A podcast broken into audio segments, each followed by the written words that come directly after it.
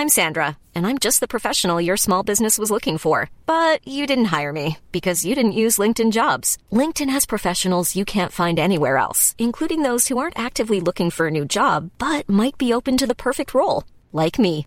In a given month, over 70% of LinkedIn users don't visit other leading job sites. So if you're not looking on LinkedIn, you'll miss out on great candidates like Sandra. Start hiring professionals like a professional. Post your free job on linkedin.com/people today. To our new listeners, welcome. To our old listeners, welcome back. Another episode of Magical Education awaits you, but first we would like to say a few words. Nitwit, blubber, oddment, tweak. Podcast nine and three quarters topic of the week is Was Harry an accident?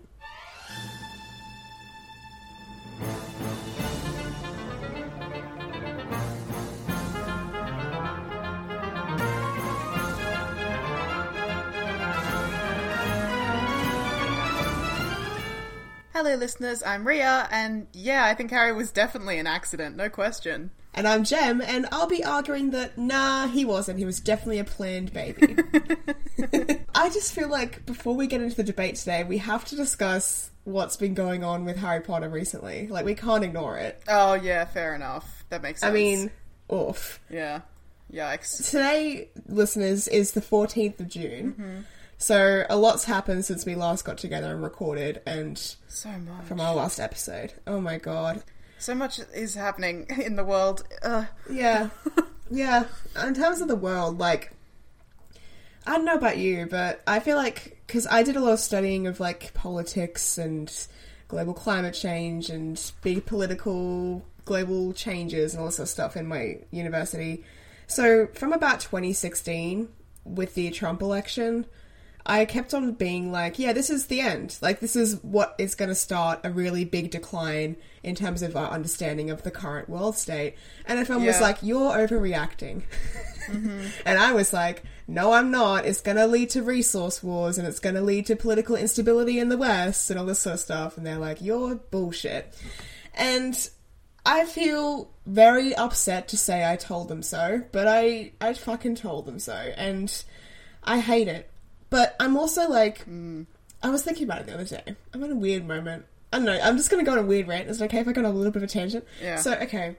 that's fine. Just be warned, listeners, we're getting into a bit of some heavy topics before we jump into whether or not Harry Potter, the boy wizard, was a planned pregnancy.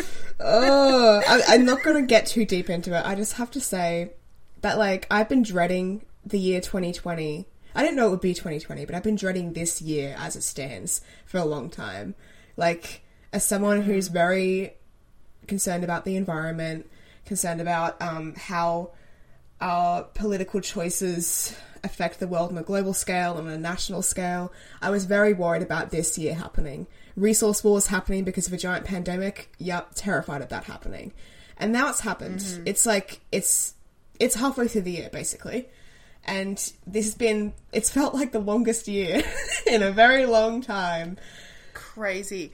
Do you remember uh, when I drove up for Christmas and we were talking about how it felt like the apocalypse was happening because Australia was on Yeah. fire and the country was covered in smoke and I was struggling to breathe while I was driving because I was driving through thick smoke for days and I have asthma and we were like this feels like the end. That was that was in Yeah, January. that was in December. That's crazy. Yeah.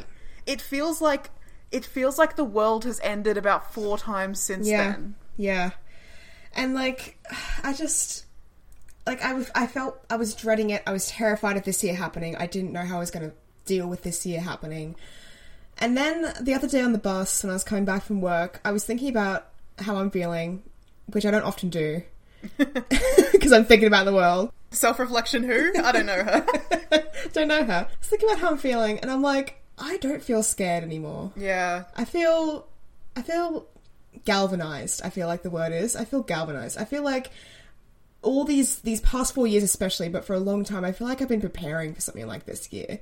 And it's just filled me with such an energy of just I want to fight. I want to just help the people who need help and tell people who are ruining the world to fuck off. Like that's my energy right now. I just I desperately want to fight for the good of the world. And I just mm-hmm. I'm happy that in some small way I now have a job where I'm able to donate and actually give funds to causes that I think need the attention. I'm able to use the tiny little platform that I have on this crappy little Harry Pod- podcast to tell people to direct their attention towards important causes.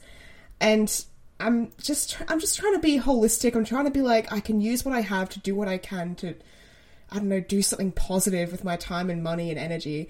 And now it's the best time to do it because it's also the shittest time that I've seen in a long time. Does that make sense? I don't know. I just, Yeah, it does.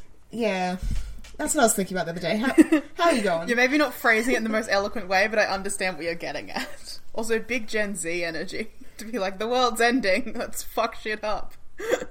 The world's burning. Let's masturbate. Um, Oh no. god. Yeah, so that's how I'm feeling. I'm feeling galvanized, I'm feeling radicalized, I'm feeling ready to fight and ready to fight for my friends and loved ones and ready to see some change, you know? that's how I'm feeling. I'm definitely more on the defeatist side of things, which is like bummer. Millennial energy, big millennial energy. Yeah. We're like probably in late teens, early 20s, especially with climate change. Oh, yeah. Realizing like how fucked the world was. Mm-hmm. Climate change and overpopulation were the big things I was worried about when I was younger. That and the fact that I couldn't get married. Those are my Yeah. big issues. like realizing how fucked the world was and how easy it would be to fix these problems, but everyone with the power and resources to do so weren't going to. And they were never going to. 'Cause they don't because they don't fuck. care. Because they'll Yeah. die before these are problems. So they may as well just amass a bunch of wealth now. But even when these problems arise, they'll have the money and resources to be able to escape these problems for a long time. Yeah. So it doesn't matter. underground bunkers or whatever the fuck. Yeah, Yeah. so just realizing that like the problems of the world are very very solvable but they won't be solved and there's nothing I can do about it was like oh my god Yeah. that has shaped my entire worldview and personality going into adulthood. and also, I can remember really distinctly having a conversation with all of my friends. Like, I had a core friend group in high school, and we had like sort of a 10 year reunion of when we all became friends. This was a couple of years ago. I remember that, yeah. Yeah, it was like two or three years ago because we all met and became friends when we were like 14 and we had like a hmm. 10 year friendship anniversary. It was really cute That's cute. because we all live in different cities around the country now. And we were all sitting around and talking about like life and our futures and our jobs and our partners and our, you know, what we wanted. And overwhelmingly, we were like, yeah, so the world's probably ending in our lifetime. So I guess I'm not really thinking about building a future as much as I am like weathering the storm. And we were especially talking about like having kids, and we were all like, not all of us, but some of us were like, yeah, I definitely want kids and I definitely want a family, but I don't think it's ethical to have children because the Yeah. world is ending. So, Yeah. if I want to have children, I really want to adopt children because I want children that already exist and are already doomed to live in our dying world. but I don't want to create children and then doom them to live in our dying world. Yeah, yeah, that's a big mood for Yeah. me. Yeah. So that was like we're all having this conversation and I remember talking about it later with mum and dad and them looking at me like I'm absolutely insane. oh, they do that to me all the time. Oh yeah. my god. Like what I'm saying is just ludicrous and makes no sense. And they're like, You can't think like that. I'm like, How can I not think like that? I think it's a it's not just generational too. It's also like an age thing where it's like, oh, the kids don't know what they're talking Yeah. about. Mum often does like people often do that to me that are older. They're like, oh, but you don't know that like these sorts of things are going to happen. I'm like, I know, I'm not fucking a psychic, okay, but I have studied these things Yeah. in actual degrees and courses and university lectures. I've actually studied and looked at the statistics and written papers about it and done lengthy research projects on what's going to happen with Antarctica and the Arctic, on what's going to happen with rising sea levels and how it will affect the poorer populations of the world versus the rich populations of the world. I actually do know how these things are going to pan out if we continue at the rate that we're going at, which we are because no one's going to do anything about it. And it's just really annoying when people just don't take you seriously because you're young and a woman. I don't know if it's a woman Yeah. thing too, but God. Um, Yeah. Anyway. This is this is like Not as much for me because I'm just sort of like a fuckwit that just forms opinions based on nothing and all I care about is books. But you like are an actual educated adult and this is your area of expertise. like you have published uh. papers on Antarctica. I do love Antarctica. I'm not gonna fucking lie. I'd love to go there, but it's so unethical of me to go to Antarctica. The impact that my one person presence would have on that fucking volatile environment. Oh, so bad, but I want to go. anyway, that's a whole other kettle of fish. this is a wild beginning to this episode. I'm I, sorry, just, I listeners. had to get it out. I don't go to therapy yet. I had to get it out somewhere. Anyway. Therapy is really good. I highly recommend. Oh, I booked therapy. it. Don't worry, I'm, I'm getting there. Okay, um, Harry Potter only matters now because I guess the whole community is not transphobic, except for some vocal minorities that suck and we hate them. Also, thank you Rupert Grint, Bonnie Wright, Eddie Redmayne, Daniel Radcliffe, and Emma Watson for being Yeah. absolute champs and being like "fuck J.K. Rowling" and taking a piss on her. I love that so fucking much. Yeah. I'm so happy that like for all of the Harry Potter actors or the the core the core generation of Harry Potter kids Hmm. who are now adults don't feel like they're so indebted to J.K. Rowling for like everything that she's done for them that they have to support her and her Yeah, insane views. That their their loyalty is very much on the side of like the fandom and the community, and that's really great. I'm very Yeah. happy about that. Yep, they're on the right side of history, and I adore them for that. Yeah. And I really like. I, I saw a post on Twitter about it where someone was saying that what Daniel Radcliffe has said in support of the trans community is literally saving lives, and it is true. Like these actors are coming forward, they're idols for so many people around the world. People for their entire childhood have looked up to Rupert Grint, our Lord and Savior. I mean, why wouldn't you? He's a great man. Um, Yes. and yeah, it is such life saving words to say, so I really do appreciate them for doing it, and I really do. I mean, I, we've re- said it a thousand times, I'll say it a thousand times again. We stand with the trans community. If you're out there and, and you're non binary or trans, this will always be a safe space for you, and I'll always fight for you and defend you at mm-hmm. every single turn. And we love you. Yes, absolutely. 100%. I think something that people maybe underestimate, and maybe actually something that we can empathize with a little bit more now, is how isolating it it can be to realize that you're queer. I'm talking about like when you're young. Realizing that you're queer and not having like people that you can talk to or like resources because you're young and you're isolated and you're afraid. All you have is stuff that you can find on the internet and like the people that you idolize and the things that they say can have an incredible impact on you mm-hmm. And maybe this is something that we can get a little bit more now in like a post or not post in a currently dealing with covid world where we're all like so incredibly isolated and so incredibly dependent on you know what we can read online and what we can see in the news you really can't underestimate how much of an influence the voices of people are. Do you know how I'm phrasing this so badly? no, no, Do you know what I mean? right. Yeah. the things we say have power more than ever now Mm-hmm.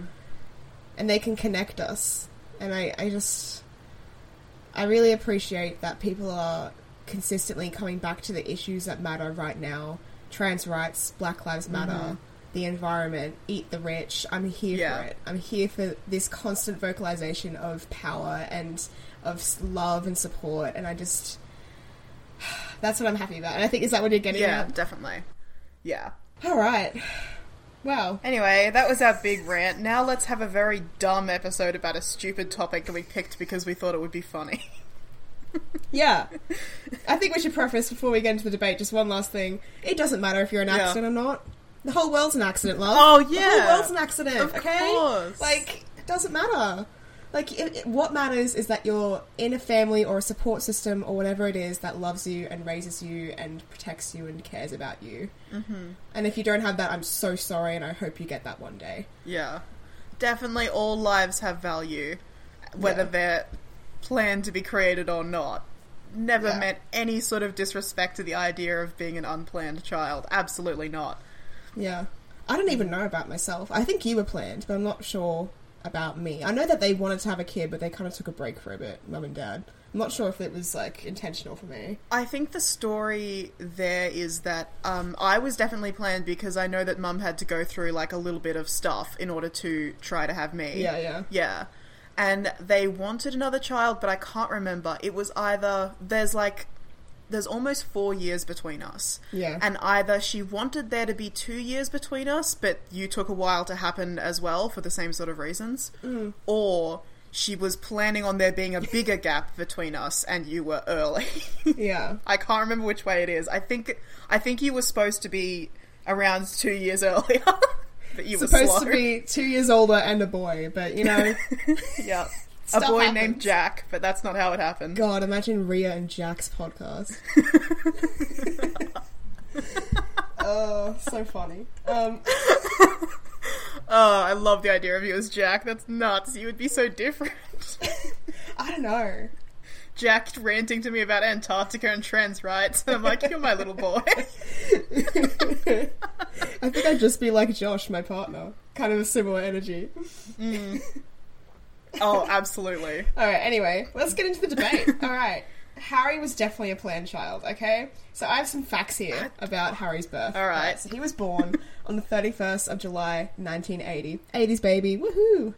James was 20, and so was Lily when Harry was born. Oh, babies themselves, so young. Okay, so oh, So young. I'm 22.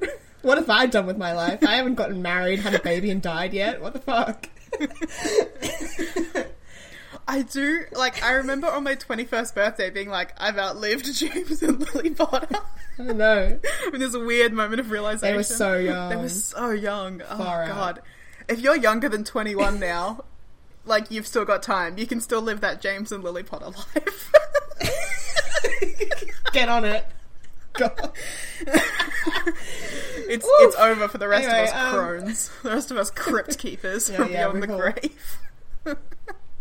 No heroes over 21 in the Harry Potter series. anyway, so Lily, it's unclear about when she became pregnant, but it's somewhere between September and November of 1979. Okay. We, we don't know what month. I'm just, this is important for later. All right. It's also unclear when James and Lily's got married. Um, it could be anywhere from June 1978 to November 1979, which you remember is could have been a time when Lily was pregnant. Okay. So, So you're saying possibly shotgun wedding? God no, we know that's not true. Okay. I'm just giving you the important dates for coupling and childrening. So, so basically, like, yeah, we know that they kind of got married between 1978 and 1979, and then Lily got pregnant with Harry in like late 1979. That's what we know. Okay, right. Okay. So they were married for a while before they became pregnant. They could have been married for up to six months before they got pregnant, or maybe a few months before Lily got pregnant, or as Lily was pregnant. It's unclear. Okay, right. Yeah, yeah, it's a really shaky timeline. Okay. But let's talk about how fucking young they were because we're already on that. Yeah, So you're talking about years and stuff, but like they were 21 when they died, which means they were mm. about 18 or 19 when they married. So they effectively got married right out of Hogwarts. yeah. And that, like, marrying that young seems a bit crazy to me. but whatever. I I can understand it because there was a war on. So, like, mm-hmm. the logic of, you know, we might not live very long, so let's live the time that we do have right now together. That makes sense. Like, Mm-hmm. when you're marrying that young and under those circumstances, it's like you're thinking less about how you function as a couple and how you're going to like build a relationship and a life together that will last decades or like maybe a century because they're wizards. Who knows how long wizards live? You're more just thinking mm-hmm. about like, you know, we're in love right now and we want to be together today because there might not be a tomorrow. That makes sense. But that sort of mindset doesn't make sense for creating a child. Okay. We might be dead tomorrow, let's have a baby. What?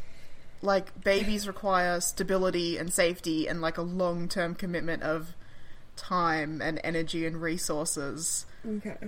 That's that's huge when there isn't a war. It just seems nuts to me that they would be like baby time now when they're so young and in the middle of a war. All right, here's my counter to that.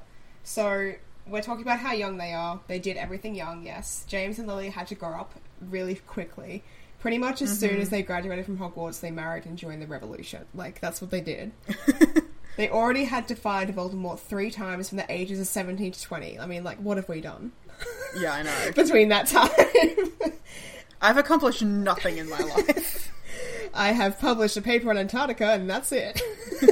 that's it. I, I guess I have a master's degree. Yeah. I've watched all of Futurama a couple of times. Oh, yeah, yeah. Watched Doctor Who a couple of times. Uh, that's about it. Yeah.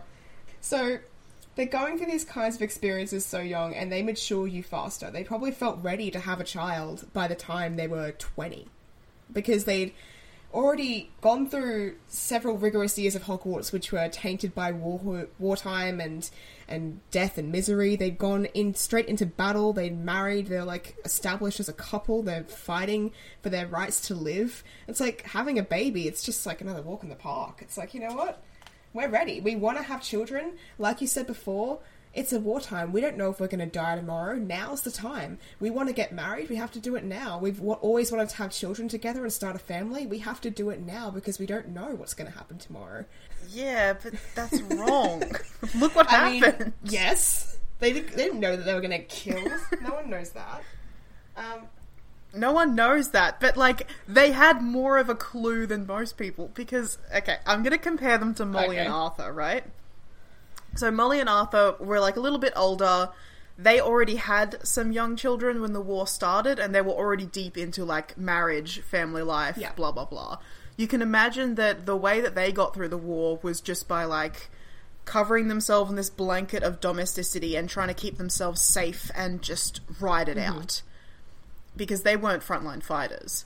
But James and Lily were in the Order of the Phoenix, and like you said, they had already thrice defied Voldemort. So they were like active, prominent fighting. They were effectively they were frontline fighters in the war against Voldemort. So it just seems crazy to me that they would be trying to start a family under those hmm. conditions. Getting married, sure. Like like you said, we might die. Let's hmm. get married. But trying to start a family, like like I said, it requires so much more stability, yeah, but which they just didn't have. it's also like start I've never had a baby, okay? Full disclosure. I've never had a baby, I've never started Okay. a family with anyone. But some people like to view having a child as bringing hope back into a relationship sometimes or into the world. In the case of James and Lily. Yikes. Like they're going, th- I know, they're going through a very, very tough period of time, and they're married, they're in love, they aren't able to live the life that they wanted to live, but they do want to celebrate their love together and have a family together. And I can see that, like, the desperation of the time is like, oh, you know, we could die tomorrow. Is it responsible of us to have a baby when, you know, we mightn't be there to take care of it? It's it's about the difference between existing and living, you know? Yeah. It's like, should we have to live constantly in fear? Is that right of us to be living in fear and to repress what our wants and our desires and our hopes for the future because of the world that we live in? Or should we be able to have a child and bring love and hope into our lives and think of the future that we want to create in the world that we're fighting for? That definitely makes sense, and I like the sentiment. But you are speaking to someone who's previously established that she doesn't want to have children because she doesn't believe it's ethical. So, like, I'm not. I'm only going to be so swayed by that argument. Look, I'm in the same boat as you, ethically. Yeah. but I'm thinking of it from the point of view of a few generations back as well. And war mm-hmm. And is also, different to climate change. wizards have very traditional. Yeah. Okay, so war is different Yeah. to climate change. Wars come and go. Wars will end one day. Climate change just keeps going unless we do something about it, and even then, it's a bit too late. Um, anyway, Yeah.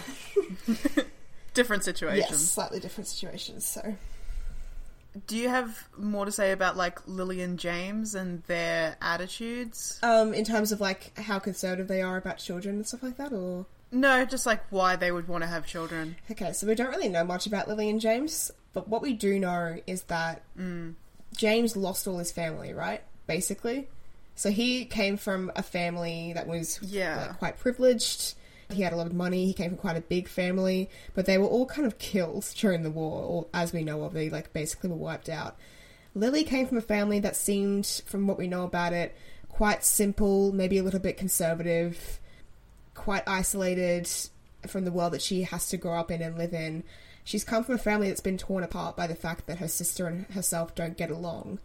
Both of them, when they're probably in their relationship mm-hmm. stage, they're probably seeking family in one another and seeking a new future together, which can bring the things that they lacked that they're lacking into like a new light. So, you know, James is lacking his family, Lily is lacking a family. They probably do want to have kids together and start a new chapter together.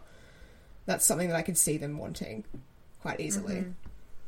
Yeah, I can definitely picture that. I think from memory, didn't James's parents die young of dragon pox or of some sort of magical illness like that? I don't know. I didn't actually research it. From what I understood, that they were still alive when he was attending Hogwarts because Sirius Yeah. used to say he was always welcome at the Potters, but maybe James lived with his grandparents. I'm not sure. No, James James definitely lived with his parents. Yeah, because Snape Because- presented that.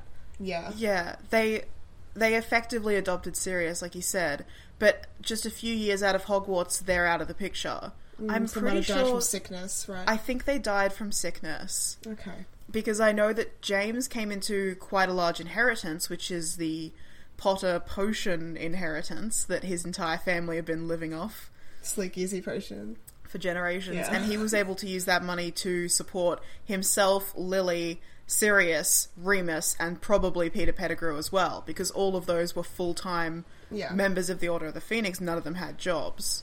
He was probably supporting other members of the Phoenix of the Order as well. He was probably doing a lot of funding for that. Yeah, he was probably bankrolling quite a bit of what they were doing. Yeah. Where was I going with that? Oh, yeah, because his parents died. Like, it doesn't make sense that he would be bankrolling all these people and supporting all of his friends if his parents were around to be like, that's not a good use of money. Please invest in your own future. yeah. Um, and Lily, like, we know that Dudley and Harry were born around the same time. It makes mm-hmm. sense that Lily's like, okay, my sister, whom I'm largely estranged from, has like married and is having children. Like, you can see how that would stir up feelings, especially when there's not quite a sense of competition between the two, but a sense of mm. like Comparison. comparison, definitely. And Yeah. from their parents' perspective as well. It's like you can see how Lily would be affected by what Petunia's doing in her life. Yeah. Mm, I can definitely see those attitudes. So I'm right. yeah, I can see your perspective. Something that I'm struggling with, and I guess why my argument might be like biased and a little bit of a mess, is because I genuinely don't understand why people want to have children in real life. like, I know the reasons, but I don't. I don't feel them. I guess so. Like I do with all of my questions, I went to the internet and I found 10 reasons why people want to have kids and 10 reasons why they don't. Interesting. From a website called wehavekids.com, which sounds like it came out of my nightmares. Oh my god. yeah. So I thought, So this is going to be a bit of a biased website well. I think so. So I thought we might be able to go through this list and have a look at which of these things apply to James and Lily. Sure. What do you think about that? Alright, why not? Okay, I'm gonna go through like one reason why you would want to have children and one why you wouldn't at the same time, and we can compare them. Pros and cons, right. Yeah. So the first reason to have children is they want to create a family, which I think we've Yep. we've talked about. Yeah, that applies to James and Lily. Um, and the first reason to not have children is the environmental impact, which I just don't think applies. Yeah, not really. But it is nice that like I'm justified in my reasons for not wanting to have children. Vindication. Vindication. The second reason to have children is to carry on the family name and values, and the reason to not have children is economic impact. Doesn't apply to them. I mean, there is no more Potters except James. That could have been another urge for him, like, oh, you know, I do kind of want to keep the Potters alive as well. And also, he's got the money. So Yeah. I think the economic impact isn't there because he's loaded, so Yeah. that's not a problem. Carrying on family name and values, I think that's a reason. I don't know why I'm arguing valid. your side. Yeah, I mean, it, in the context of the series and what we understand about sort of the kind of heteronormative carrying on the family traditions and ancestry is very important in the series. So, mm-hmm. yeah, I can see that as a re- reason. Uh, there's something like, what's it called? Like the list of families or something, or the Oh, first the- 21. Yeah, the it's something like that. It's a pure blood, like elite sort of families that have been there forever. Not necessarily elites, Yeah. but just like the long lineages of pure blood lines. Yeah, like the pure blood families that exist in Harry Potter. Yeah. And bef- Sacred Twenty One or something like before that. Harry is born, James Potter is on that list. The Potter is part of that family until he, you know, taints his Mm. blood with his marriage to Lily. Harry Potter is a fucked series. Oh yeah, the I- Weasleys are also on there. yeah, Yeah, the idea of like legacy, family, blah blah blah, those are huge in Harry Potter. I can see, especially for James, like you said, coming from this massive family with this legacy of this potion empire. yeah. you can see why he'd be like, I need a child and an heir, even if it's not in the creepy sort of way that the Malfoys do it. Mm, yeah. Everyone I know is dead. I need to have more children. Yeah. So I'm going to say that's a reason for. Next reason for you love babies and small children, and reason against stress levels. I think this is where I'm going to win. Okay. All right. Well, yeah, we have evidence that they love babies from Lily's letter, like, and from the the images that Voldemort sees through the windows. You know, they're having a great time. It's wholesome. It's like, you know, I love that. The, our evidence for the fact that James and Lily love children is when Voldemort's watching them through the window. About to kill them. Yeah. Um, mm, it's a fun time. Uh, and also the images, the photographs of like you know young Lily and James with baby Harry. Are, are those just movie things? I'm not sure. But anyway, I'll count them. Something That's that fine. makes me cry every time I watch it in the movie is actually in part two of movie seven, which isn't my favorite movie. It's like definitely bottom two. But anyway, um, it's it's it's like the flashback in the Prince's Tale or whatever, and Lily's at Harry's crib. The house is being invaded. James is probably dead at this point. And she's like, "You are so loved, Harry. You are so loved." And I'm just like, "Oh God!" It's just so upsetting. Like, Yeah. oh, I, but I don't think that's what this is. I don't think it's. yeah, yeah, yeah. okay. I think there's a big difference between like as a reason to have a child because you love babies and small kids versus loving your child. Yeah. Like I think this website wehavekids.com is going to assume that you will love your child. Everyone loves their the child. Yeah. Um, mostly. I, there's a difference between being like, oh, I love babies, I love hanging out with babies, love toddlers, everything about kids is great, and like being willing to die for your son Harry. Like, Yeah, yeah, okay. Well, we don't really have much in, in, in like knowledge of what Lily and James were like with other children because we don't really know like any situ- situations. But I could imagine that maybe they met some of the younger Weasley children, like maybe um, the older Weasley children, sorry, who were young at the time. Um, Bill, Charlie, perhaps. They might have just been like interacting Maybe. with them, but it, we don't know for sure. we know, like, this is such a lesser example, but we know that they were head boy and girl Okay, of Gryffindor, and that means that you have to to. take care of younger people. Kind yeah. of, like, not in a mother and father kind of way, but you have to take on Yeah. that role of responsibility and, like, yeah. keep an eye on the More like- littles. More like an older sibling sort of way, where if you smack them when they get out of line, and then they start crying, and then you're like, "Oh, shut up, shut up, shut up! Mum's coming." McGonagall's coming. Shh.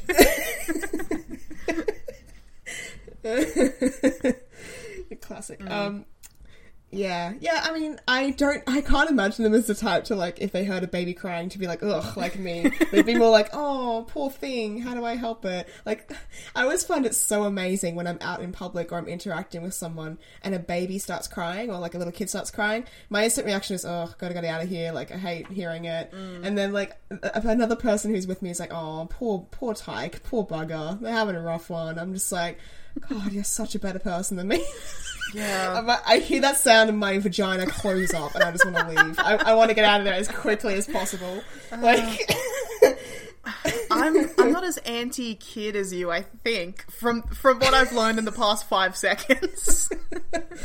oh, I, I don't mind kids. It's just as soon as they start screaming, I'm like, I'm out of here. Yeah. I'm. Oh, I'm I guess I'm my problems with parenting is more like I'm terrified of the responsibility and of failing to do it goodly. Um, I like kids Oh, yeah. mostly. Like I, no one loves a screaming child unless you've met some sort of crazy person. They have that instant empathy though, whereas my instant response is please stop. Yeah, Like- I definitely don't have that Just- instant empathy. I've, one of my um, friends is oh, this is a secret, but nobody knows who she is, so it's fine. God, no, don't tell everyone. no, uh, they're thinking about starting a family now, so she's like starting to plan for having a child, which is fine because she doesn't listen to this podcast and nobody can identify her based on what I've just said. but it Yeah. is a secret. so shh, listeners, don't tell anyone. Gosh, the worst friend. I know. But she's very like that. She's really, I think, clucky is the word. Yeah, clucky. Yeah, Yeah. Loves kids, loves hanging out with kids, yeah. knows how to talk to them, where Yeah. I don't know how to talk to them. They say such mystifying things. I like children. Like I used to like work with children. I used to tutor kids in like school ages. I, I'm fine with that. But babies, oh no, I'm not down for that. I, I've never held a baby. I don't want to. I'm too scared of it. Mm-hmm. What if you drop them? Their skulls aren't Yeah, together. They got so many soft spots and way too many bones. What's with that? Why do they have so many bones? they don't need that many bones. anyway, so yeah, I'm definitely not clucky yet. Maybe at 35, I'll probably be like, yeah, it's time to maybe start thinking about having kids. I don't know. Um, Anyway, this has become about us and not about Lily and James. yeah. we don't know about Lily and James. We just don't know. yeah. We don't know. I'll leave that one blank. For stress levels, I think yes. Okay. I think that is a reason to not have a child, especially during a war. It's going to be so stressful. From what we saw of their interactions with baby Harry and from what we learned from like sort of outside characters like Dumbledore, Hagrid, the letters that we saw from Lily, they didn't seem too stressed about raising Harry and taking care of Harry when he's quite young. Like, I understand they're in a pretty shitty situation. They're in a, a war zone with a baby, but they seemed quite content. They seemed quite happy, and they didn't seem very like you know stressed about it. But maybe that's a rose tinted view of like people after death. I don't know. What about isn't Um, the letter that Jane sorry, the letter that Lily writes to Sirius that Harry finds in Sirius's bedroom Mm-hmm. in the seventh book? Isn't there something in there where it's like James is having a really hard time staying at home and staying in hiding? He really wants to be out there Oh. with you. I don't remember that. I might be exaggerating, but it's something like you know James James is struggling with this. Um, Oh, I think that's what happens. Let me see if I can find it because I think that's going to be Yeah, interesting to our argument. Oh god, it's so hard to type. Yeah. Lily. I thought it was more like James's meeting with Dumbledore to give him the cloak. That's why he was out, and she was talking to Bathilda and having tea with her. I don't remember. Um, We learned that Sirius sends Harry the little broom present, which he uses to chase away the cat uh, by accident and knock over a vase that Petunia got Lily. I always found that detail interesting. Petunia gets Lily presents still. yeah, that's cute. which is interesting. You don't know if it's more of a formality thing, but then again, they get Harry presents out of formality, and it's things like napkins and used tissues and ear picks and stuff like that. Whereas she got her a, a vase, and to Petunia, that would be a very nice gift because it's like an ostentatious ornament to have in your home to present to guests and be like, oh, look at my fancy vase. So that would be like a nice gesture on Petunia's part yeah. even though Lily sees and goes, ugh, an ugly vase, but it's still a sentiment that I really appreciated to read Yeah. about. I was like, hmm, that's interesting. Lily and Petunia's relationship is so interesting. We've got to do an episode on them. Anyway, Yeah. here's the line from the letter. James is getting a bit frustrated. Shut up here. He tries not to show it, but I can tell. That's that. Also, Okay. Dumbledore's got still got his invisibility cloak, so there's no chance of excursions. If you could visit, it would cheer him up so much. Okay, I'm not sure Yeah. if that's stress because of having a baby. It's more James's personality. James is the kind that likes to be extroverted and going out and exploring and adventuring and fooling around with his friends. I think that's because he can't leave the house because he's housebound because of prophecy bullshit. Mm-hmm. Um, he's just getting a bit ISO crazy, maybe. he's Yeah, one of those look. types. Big mood. Yesterday, yesterday I got th- this is the weirdest fucking thing. This is just another tangent about me. This is the episode where we just talk about our personal lives because deep down, neither of us are that interested in the concept of having children, so we've kind of lost interest. I have arguments. I'm getting to them. I have arguments as well. I've got a great one that I'm going to bring up later. Oh, But just the other, wait. The other day I woke up and I'm like, man, I'm so lonely. I should really try and get a roommate to move in with me. And then I'm like, no. You hate roommates. I would hate that. I am so happy living alone. I became clinically depressed the last time I had to share a house with someone. Yep. Like literally clinically depressed, had to go on antidepressants because I was so miserable. Anyway, hate people, don't want them around. But I've been in ISO for like going on three months now. I can't even remember how long. It definitely drives you crazy. Yeah. but I think stress level, I think stress is a reason to not have a child. yeah. For some people, it's a reason to have a child, though. yeah, I guess. I'm I'm counting it for me and I'm where we don't know enough about love babies and human children. Yeah. Know. Next reason to have children, human biology, and reason to not have children, unhappiness. Next. I'm skipping Great. this. This is bullshit. Human biology. I hear enough about that on fucking HP Twitter, okay? I don't want to hear any more of this on a fucking podcast. Doesn't matter. Your biology doesn't matter if, in terms of wanting to have a child or not. I am a Yeah. woman with fully reproductive organs as far as I know. I haven't checked. And I have had never had the urge to get pregnant in my life. And I probably never will. It's been a thing that's been with me since childhood. I'm currently a young adult and never in my life have I wanted to get pregnant. That is never a thing mm-hmm. that's occurred to me. It happens to other people. That's great. Good for them. Not me. It has nothing to do with biology. Everything about pregnancy is a body horror nightmare. It's pregnancy is one of the big reasons why I don't want to have a child because I don't want to deal with Yeah. that.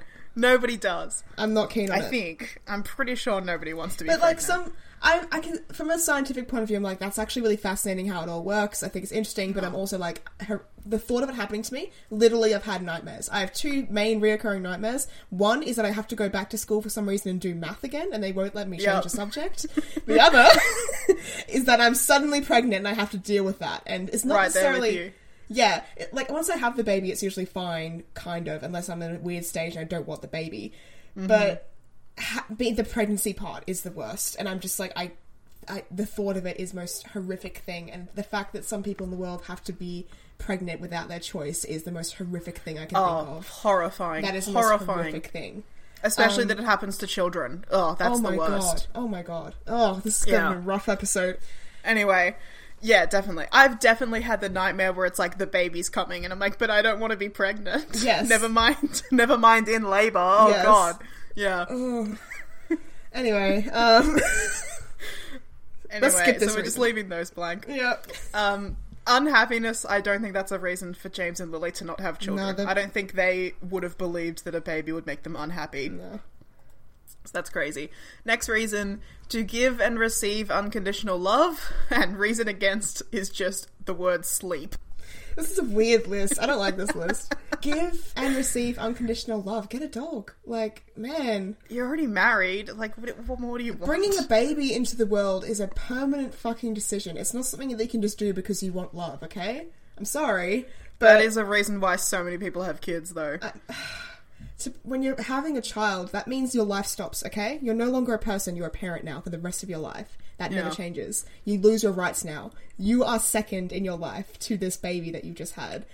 Mm-hmm. To- but if you want love, do something else with your life. Get that self fulfillment, honey. Like, oh my god. anyway, um, so you don't think that's a reason for Lily and James to want to have a child? I think they were already like I, I don't know. I, I'm not. I'm arguing that they wanted the child. I think they do want the kid, and like they love the kid. I- I don't think it's a reason to have a baby though. I just find it very hard to wrap my head around. Like It's so- weird because I thought you'd jump on this because of everything to do with the love spell and Yeah, Lily and blah blah blah. Yeah, I guess. Unconditional love, blah blah blah. She is. She's the paragon of love in the series, and the representation of unconditional love and unwavering love and strength and all this sort of stuff. So yeah, I'll jump on it. Fine. Yeah. it's, it's there. I just Also- still I hate whoever wrote that list. it's Yeah. such a, it seems it comes from such a place of insecurity, and I'm like, you need to be more sure of why you want to have a kid if, when you make the decision to have a kid. Also, I think But- you're really focusing on receive unconditional love. The reason is to give and receive unconditional yeah, love. that's fine. but I don't know. That just really hit me in a weird spot, and I don't. It made me a bit uncomfortable. I was like, oh, that, Meanwhile, on Yeah. my side, I think wanting to have a sleep is a very good reason to not have children. They don't give a fuck about children that. keep you awake all the damn time. Yeah, that's true. But way too but tired. realistically, That like, oh, nonsense. oh god, I'm so tired all the time now, just taking care of me, an adult. I can't imagine. Yeah. Anyway, that's not a reason why Lily and James would have not had a child. I like, I don't know enough about them, but I think they probably would have prioritized a child over sleep.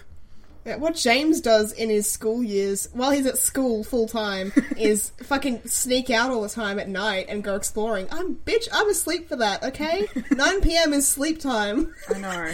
I'm tired. Like, Yesterday, I accidentally stayed up till 3 a.m. and I've been oh regretting it ever since I woke up. It's miserable. I hate that I did Yeah. that to myself. yeah. You've been the kind of person who's had weird sleep schedules throughout their life. I've never been like that. I've been know. consistently, I need to get to sleep at a certain time and wake up early.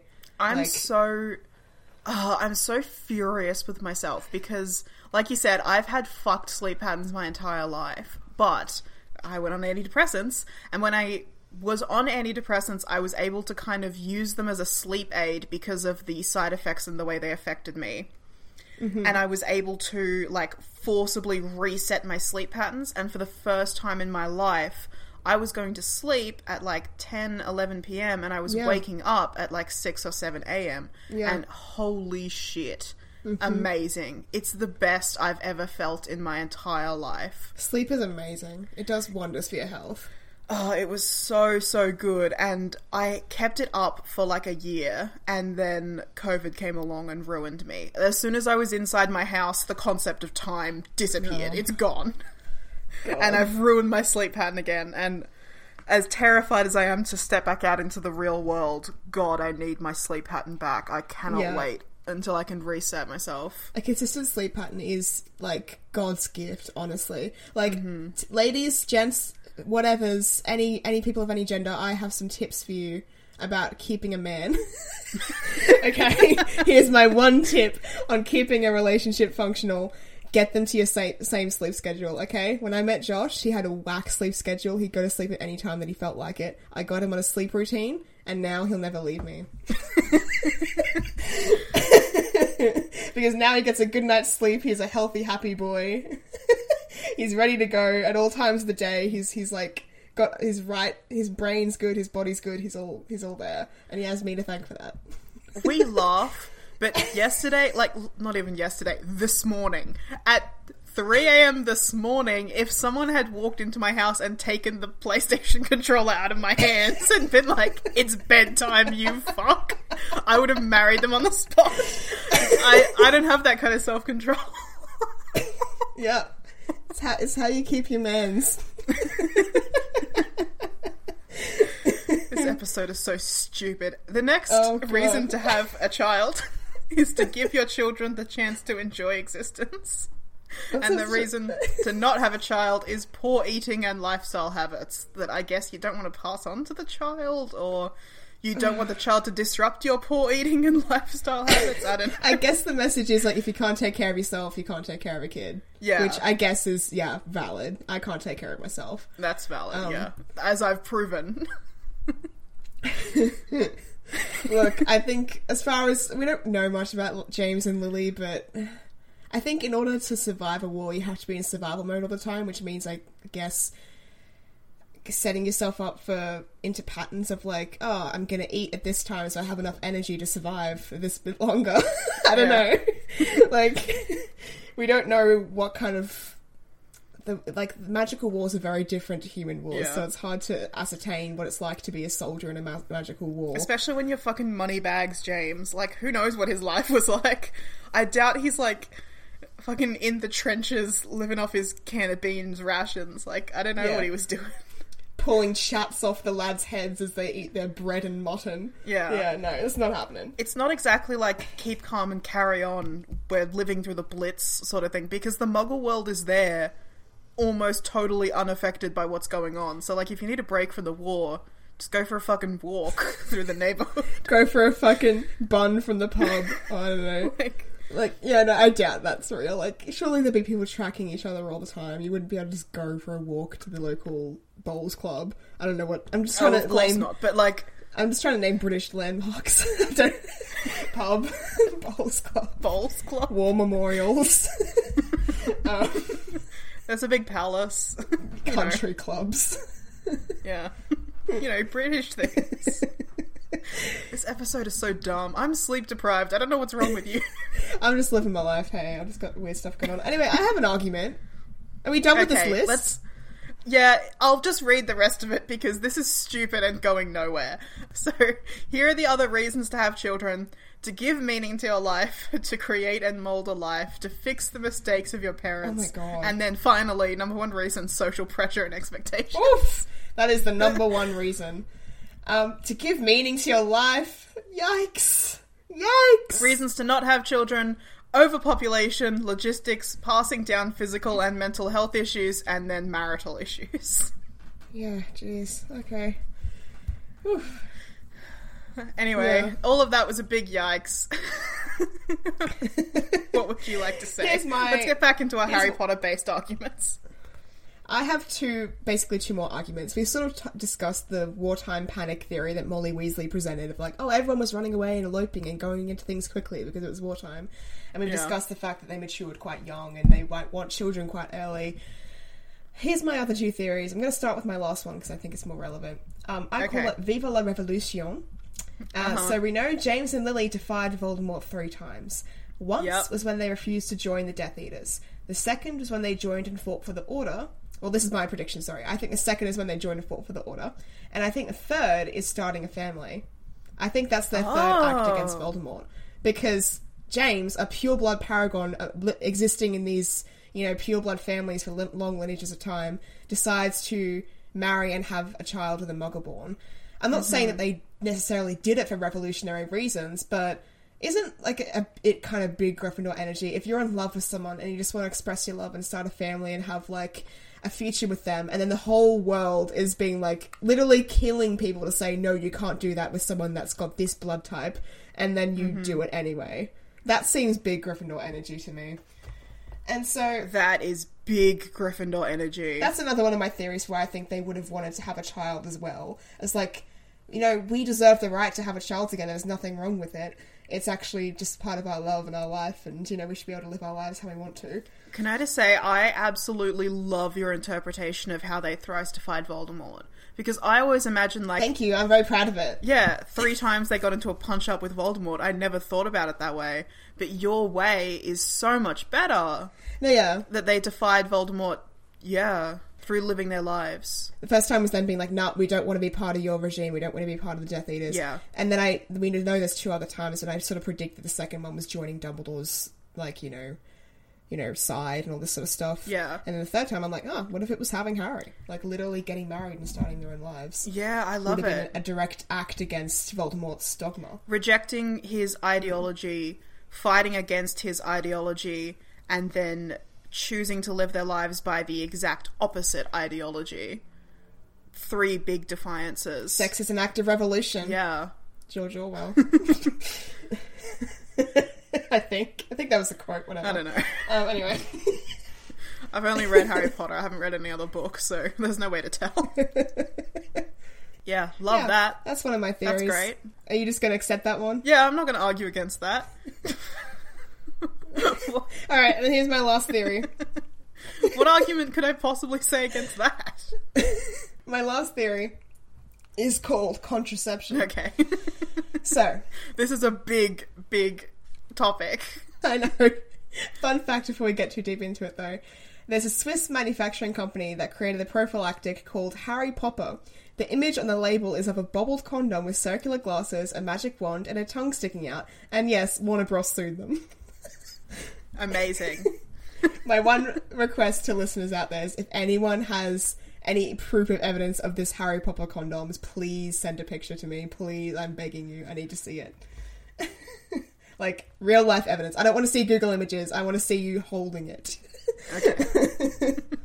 Are there any still in existence? The most precious condoms of all time. My basic argument is that wizards, they've got fucking potions that turn your hair blue. Surely they've got something that can, you know, keep your cycle in place or get rid of an unwanted pregnancy. There's got to be some sort of contraception magic out there, mm-hmm. and if there was, and Lily desperately didn't want the child because of reasons we discussed, wartime, whatever, she she and James could have worked out a way to prevent themselves from having children with magic. That's my thing. Mm-hmm. There has been online theories. Fetus deletus is one mm-hmm. common joke. Yeah. Yeah, the running joke. I just think that it's possible, and if they had desperately wanted to not have the child, they would have found a mm-hmm. way. I definitely want to do an episode on like sex and magic. Yes, I'm. and like what sort of magical contraceptives exist if they exist at all because we know that wizarding society is deeply traditional Yeah. yeah that's the other thing and i don't know other aspects of sex and magic which i won't get into right now i want to do an episode on all of that for now i'm happy to say that there's got to be some sort of magical contraceptive which is hopefully more reliable mm. than our non-magical But even so, versions Lily's a muggleborn. Even if there isn't a magical contraceptive, which I don't believe, she's a muggleborn. She was raised in the 60s. Yeah. She knows about the pill. She knows about condoms. She knows about these sorts of contraceptions and things that women do and all this sort of stuff. Surely she would have been like, "Oh shit, I have a baby that I can't have right now. I, I don't want right now." She should have. She could have known of things that she could have done if she desperately didn't want to have a child. Yeah, that makes sense to me. I don't really want to get into a discussion of like, what's it called? Um, fuck. Where some people think abortions are good and some people think they aren't. What's that debate called? Uh, the Choice. I don't know the choice debate. I don't know. Choice debate. I my brain has blanked. Pro life, pro choice. Yeah, reproductive rights. Uh, okay, that whole discussion. Sorry, my brain has blanked on the words that I use. Reproductive rights is quotations for control of women's bodies' rights. yeah. um. that. Anyway, I don't want to get into that whole discussion. But yeah, I'm happy to accept that like Lily would have had access to those sorts of choices if she'd wanted to take them. So it seems realistic that even if Harry wasn't a planned pregnancy, he was like a a wanted child. That makes sense with everything that we know about Lily and James. but the topic today mm-hmm. is: is he an accident? I mean, I could accept that. It, it could be the case, but like we were just discussing, where Harry was accidentally conceived, and then they're like, "Oh, we want him though," but he's still an accident though. Yeah. So He's a happy accident. a happy accident. That's what they call it. Yeah. Yeah, I think the I think the most likely explanation for Harry is that he's an happy accident. But I do have another deeply upsetting explanation if you'd like to hear it. oh God, is it prophecy bullshit? Yeah. I thought So- so. Here's my take. What if Harry wasn't planned by Lily and James, but he was planned by somebody else? Um, Someone like someone who knew about the prophecy, someone who has very few morals. uh, who's very manipulative, who's very comfortable playing with other people's lives, oh my god especially when they're loyal to him. Someone who has experience fighting wars and battling dark wizards. What if Dumbledore planned this pregnancy? how has he got a diary tracking Lily's cycle like what is he gonna do is he gonna light scented candles in their house and then be like oops i was never here and just disappear what the fuck's he gonna do I don't know how. I look. Let your mind write the story. I'm gonna say like anywhere from just like having having a conversation where he like deeply emotionally manipulates Lily or and or James into thinking that having a child is a great idea that should be done right now, or some sort of magical oh tampering, which I don't want to god hypothesize. But like, here's the thing. when you said magical tampering my mind just went to like Dumbledore just getting a condom packet, just like getting a pin. Yeah, poking Just holes like- condoms. Which I'm like, what the fuck? Yeah. But here's the thing Dumbledore heard the prophecy, and he knew mm. of two young couples who had both thrice defied Voldemort. So, what if Dumbledore somehow orchestrated, I don't want to guess how, but somehow orchestrated or even just encouraged both Lily Potter and Alice Longbottom to have a child, knowing that one of But- those children would eventually be the child of prophecy who would one day defeat Voldemort. Okay, sorry, I got confused for a second because I thought the prophecy was made after Harry was born. No, because it's the child who. Oh, wait. Okay, are we gonna have to look up the wording of the prophecy? But isn't it like the child who will defeat Voldemort will be born as the eighth month dies or something? Seventh month dies. Okay. Alright, never mind. Okay. I can get the exact word. Oh, I hate for. No, I know the wording. It's the one with the power to defeat the Dark Lord is coming. Born to parents who have thrice defied him, born as the seventh month dies. Okay, never mind. Sorry. Yeah. I, I I don't think so. Like I know Dumbledore's a master manipulator, puppet master, creepy bloke, but I don't think that he had that much foresight to convince someone to have a baby. Even then, if it was approaching, my instinct is that Lily was maybe five months pregnant at that point or whatever. And, you know, the, the seed had already been sown, as they say. so I just don't, I don't believe that theory. Here's another wild theory.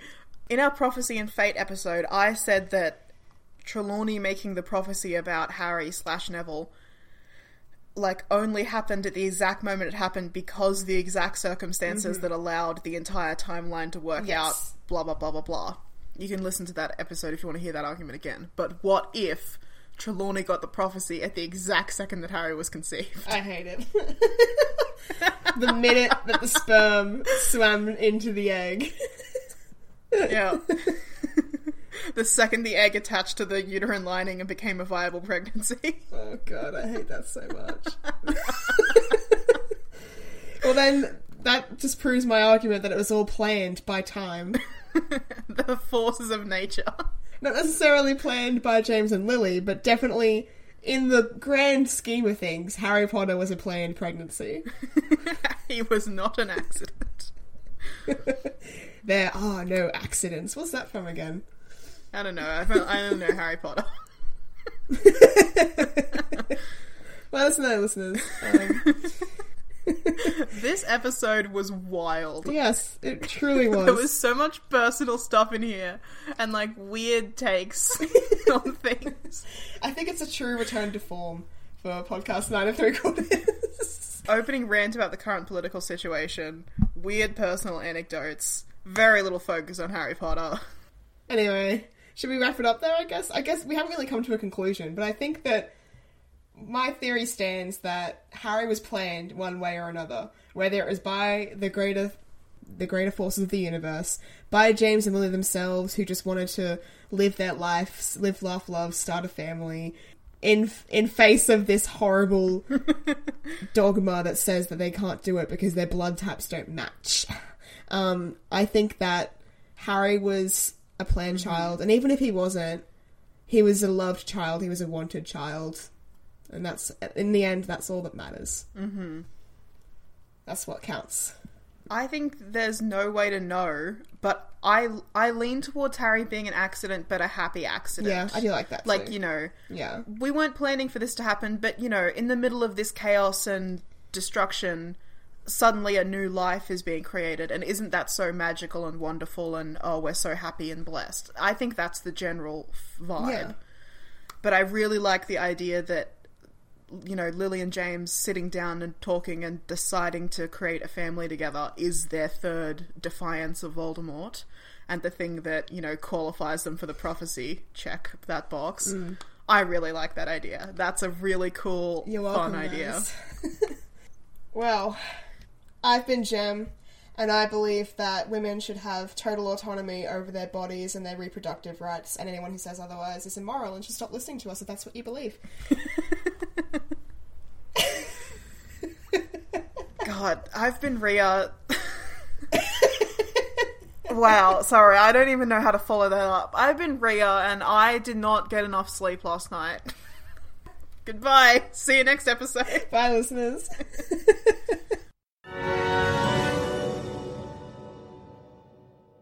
Thanks for listening.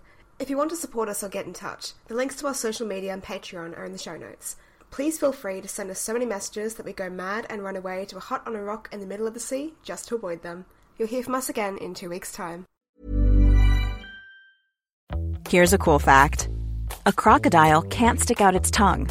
Another cool fact you can get short term health insurance for a month or just under a year in some states. United Healthcare short term insurance plans are designed for people who are between jobs, coming off their parents' plan, or turning a side hustle into a full time gig.